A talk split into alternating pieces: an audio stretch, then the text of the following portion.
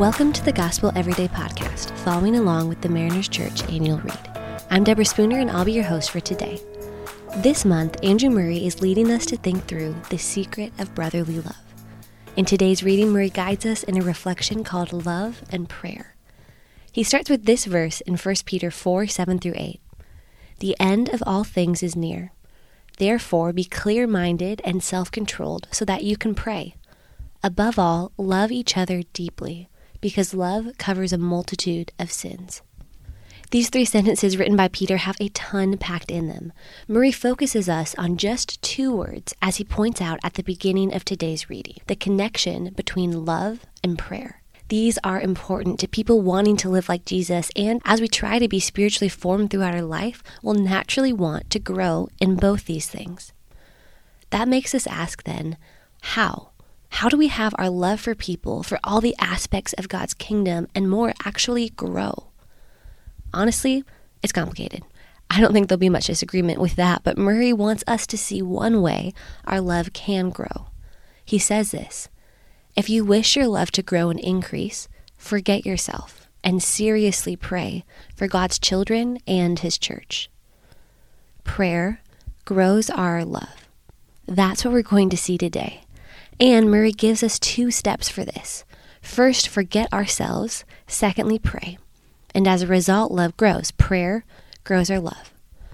First, he says to forget yourself. Now, I'm going to say up top that this can be misunderstood really easily, and I don't want that for any of us. This isn't saying forget yourself in a lot of ways that might come to mind. It's not to totally neglect yourself, to refuse to introspect, to hate your being, not at all. Think of this forgetting yourself more so in the way of total confidence in who God's made you to be, and more importantly, in who Jesus is, that you're actually freed up from remembering yourself and the ways of pride, selfishness, rudeness, unkindness, and more at the sake of other people. It's forsaking a self centered way of life. And this isn't something that's a grand achievement or this crazy ideal. I actually like it best when it pops up so naturally. A lot of us honestly could probably find it in people if we looked. I think of just one normal day a couple of years ago now. I'd been working at the high top between our kitchen and living room, taking the blue light glasses off and shutting my computer maybe a little too forcefully. And my sister and friend, who basically had become family, were both strangely still out in the living room. Weird, I thought it was now past 1 a.m.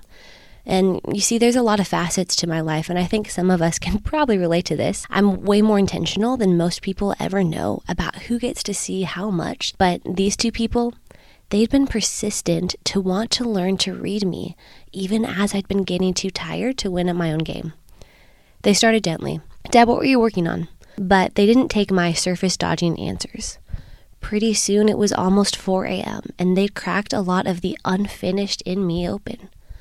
As much as I wouldn't have admitted it when we started, I needed it. Anna worked a 12 hour shift the next morning and had to leave one hour after she finally went to bed. Alexa had a massive work presentation to nail it later that week, and they they could have made other choices. It could have been self-focused, self-remembering, starting with leaving me alone in the living room at a normal time, not waiting for me. But they put their own very valid needs aside. They forgot themselves and met the needs I didn't even fully realize I had. Forget yourself. This is more so what I mean.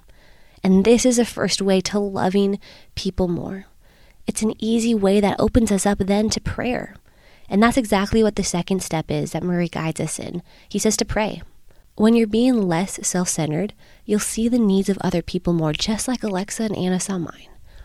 When you're seeing the needs more, the best thing you can do is to act and pray, asking the one who can bring change honestly beyond what we can ask for us to do. But saying, I'll pray more, just saying that can be a little lazy. Get practical Make a plan with who, when, and what. First, whose needs are you seeing right now? Pray that God would show you the needs of people around you. Just start there. I say pick a number. I like three because odd numbers are supreme, and say something like, God, show me three people's needs today. Then pray for those three specifically. Secondly, when? Maybe you want to pick your three and pray for them for a whole week. Or maybe you want to find a new three every day. Or maybe you want to have a Monday, Wednesday, Friday three and a Tuesday, Thursday three, or a weekday and weekend number. Up to you. The important thing is just to pick something and commit. And finally, what? So, what do you pray for the people who have needs besides just, God, please help them? If you already have prompts and methods that help you, amazing, go with it. If you need suggestions, you can start with what's obvious. Do pray for their needs to be met.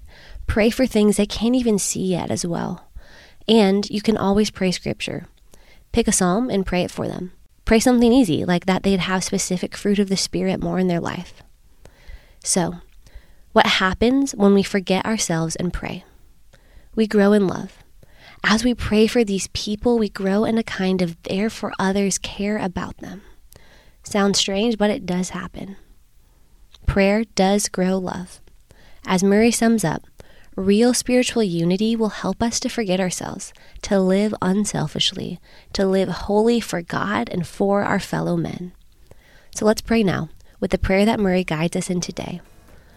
Lord, forgive my selfishness to pray only for myself. Help me to intercede for others and for a troubled world. Thanks so much for making the Gospel Everyday podcast an important part of your day.